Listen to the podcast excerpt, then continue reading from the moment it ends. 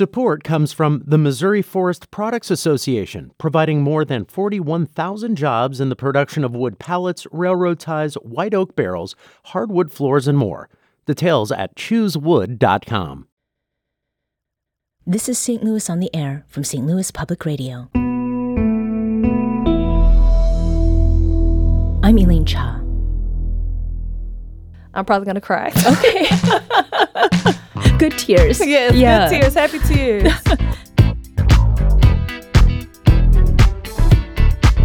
Music lovers in St. Louis actually have to travel to Kansas City, Chicago, or Nashville to see mega star acts. The last time Beyonce was in St. Louis was in 2016 during her formation tour as part of the extended leg. That means St. Louis wasn't a first choice stop. But this year, it's different. STL has been on the North American leg of Beyonce's Renaissance tour from the beginning. And members of the Bey Hive, the collective moniker for Beyonce mega fans, are buzzin'. DJ Nico Marie is St. Louis born and bred, and she joins us now to talk anticipation and preparation for Beyonce's arrival next week. Nico, welcome back to the show. yes, thank you for having me back. Good to see you. Good to see you too. Nico, what is it like for you being a Bey Hive member or fan in St. Louis? Were you surprised to see that STL was on the tour stops when the dates dropped? You know, I actually wasn't that surprised. Like considering, even though she did, you know, come the second leg, she still came for the formation tour. She has a huge fan base here. We have, you know, plenty of big venues for her to be at. So it's just super exciting.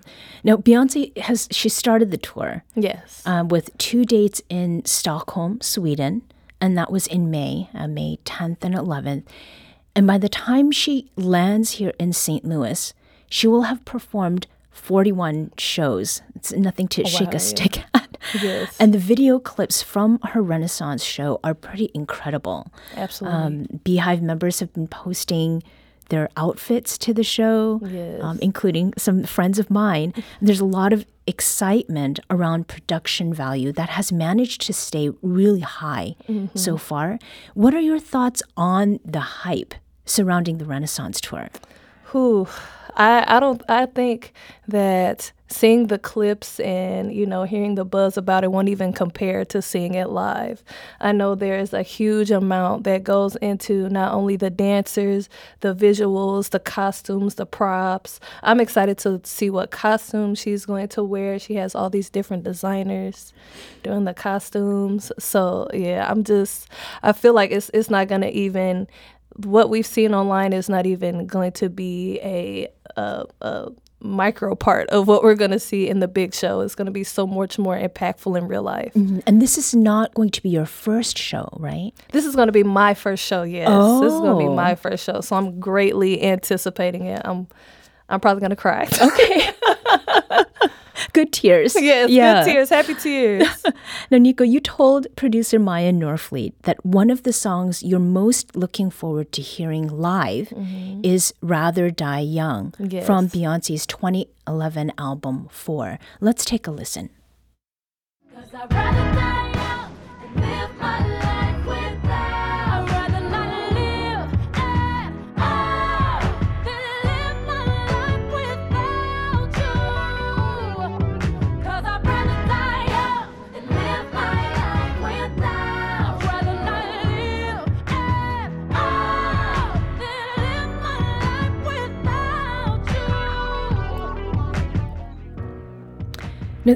There are worlds of difference between listening to tracks, kind of the way that we did, Yeah. and then hearing them live on stage.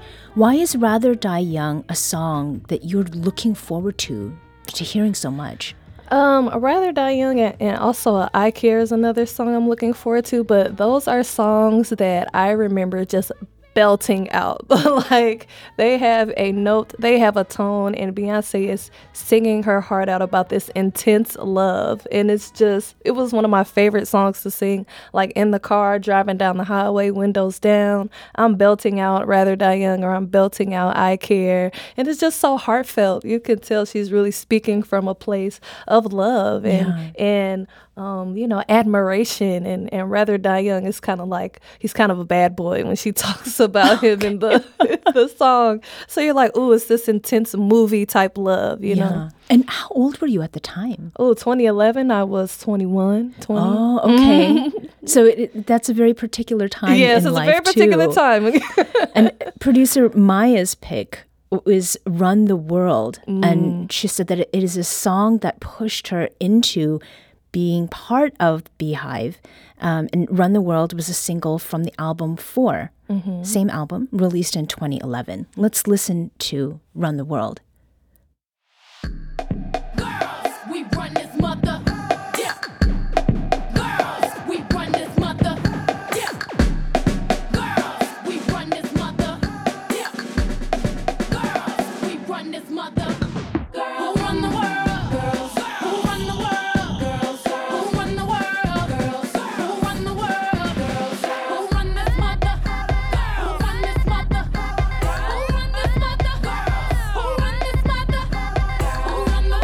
So this has a very different feel. It's produced by Major Lazer, Jamaican and American EDM DJ trio, and Maya had noted that uh, for her, up until Beyonce, uh, un- until that point, that is, that Beyonce was just sort of mainly a Southern belle. Very proper, sort of neat, right? Put together. And it was a moment of Beyonce showing her strength as a woman as well as a performer. And it was a different way of expressing femininity than at least what Maya and I think for me too, many mm-hmm. others had known her for. And that was a big part of solidifying her icon status. Mm-hmm. There's so much range, right? Absolutely. No, and I think I had asked earlier how old you were because I think there are certain things that we can go through at certain stages in life. I mean, mm-hmm. when did you personally realize how much Beyonce and her work meant to you? I mean, was there like a particular moment or? You know, her work has always meant a lot to me. One of the things that really stood out was when she put um, her Coachella performance and like the preparation for Coachella on um, Netflix. Um, and of course, there are moments before then I could reference to, but it was really like seeing this woman walk down this runway when she first came out in this costume, and people are completely just mesmerized by her. She has such a presence. And as a black woman, seeing a black woman really be at the top of her game and be one of the most influential, if not the most influential artist in the world is so inspiring. It's like, wow, I really can do anything. That representation is so important. Mm-hmm. Was there anyone before her that you followed and mm-hmm. then Queen Bey sort of just took over? Um, there are definitely people that I followed before her. My parents were a little bit older, so I listened to a lot of like um, older music and also stuff like uh, like my mom really loved Tina Turner. Tina Turner, she was huge, impactful. Um, you know, you think about when you would see clips of her on Twitter, the the amount of people that would be there. Um, and yeah, I would say Tina Turner, but like there's there's nobody like Beyonce. She has so many of these elements though of all these beautiful women and powerful women that have come before her. Um, but there's nobody like her. You really feel like I really feel like at this age I can really relate to her and see myself in her and Yeah. what she's doing. Uh, producer Maya Norfleet also shared with me that Renaissance is a great album, Yes. um, but it struck her differently than Beyonce's previous work. And she said, quote, to me, Renaissance is a love letter to the black queer community, mm-hmm. specifically black femmes, and her mm-hmm. inclusion of dance music typically heard in ballroom culture and features uh, from black femme queer icons, including T.S. Madison, mm-hmm. Big Freedia, and Grace Jones, you know, grabbed attention right away. Um, Maya also mentioned the transitions between songs. Yeah. just yeah makes her toes curl. And that cozy is a really yeah. great example of that. Let's take a quick listen to cozy by beyonce knowles carter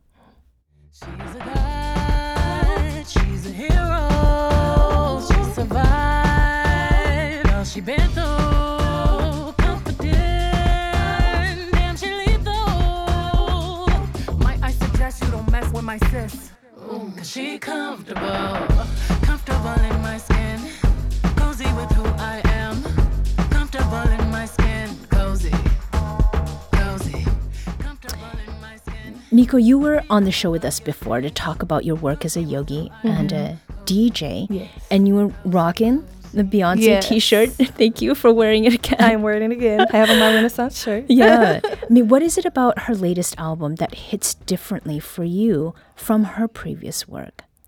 I feel like Renaissance was really, you know, uh, in addition to everything you just mentioned, it was really Beyonce like talking her stuff, like really saying no. Like first track on the album is called "I'm That Girl." You know, I'm just her.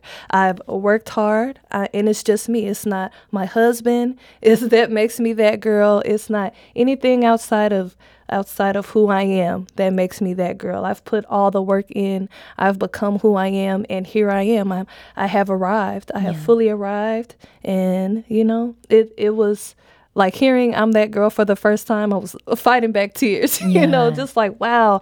I love to hear a black woman stand in who she is. Mm-hmm. And you and DJ Makeda Kravitz are celebrating Beyonce and getting fired up for the St. Louis tour stop. That's going to be Monday, August 21st at the Dome, which is a mm-hmm. huge venue. Mm-hmm. Um, what is it that you're planning at Sophie's?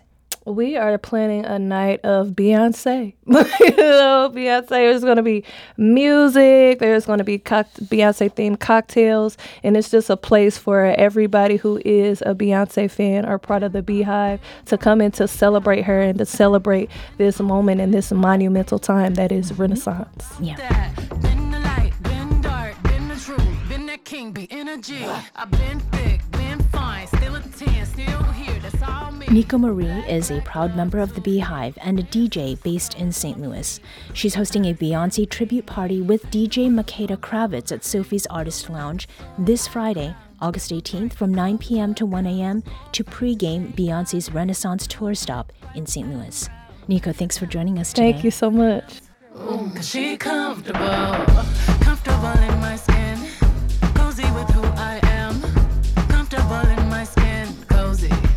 episode was produced by Maya Norfleet. in my skin.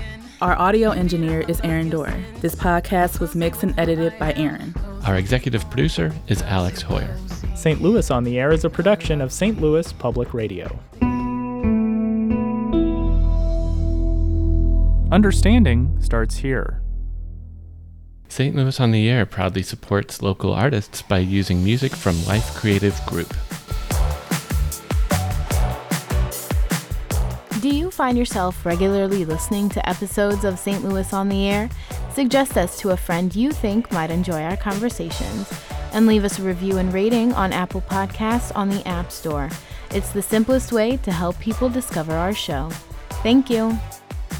St. Louis Public Radio is a member supported service of the University of Missouri St. Louis.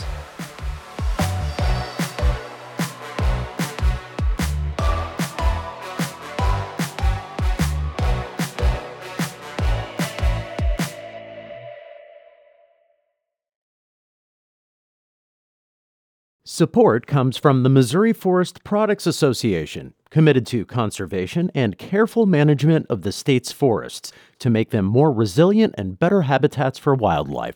ChooseWood.com.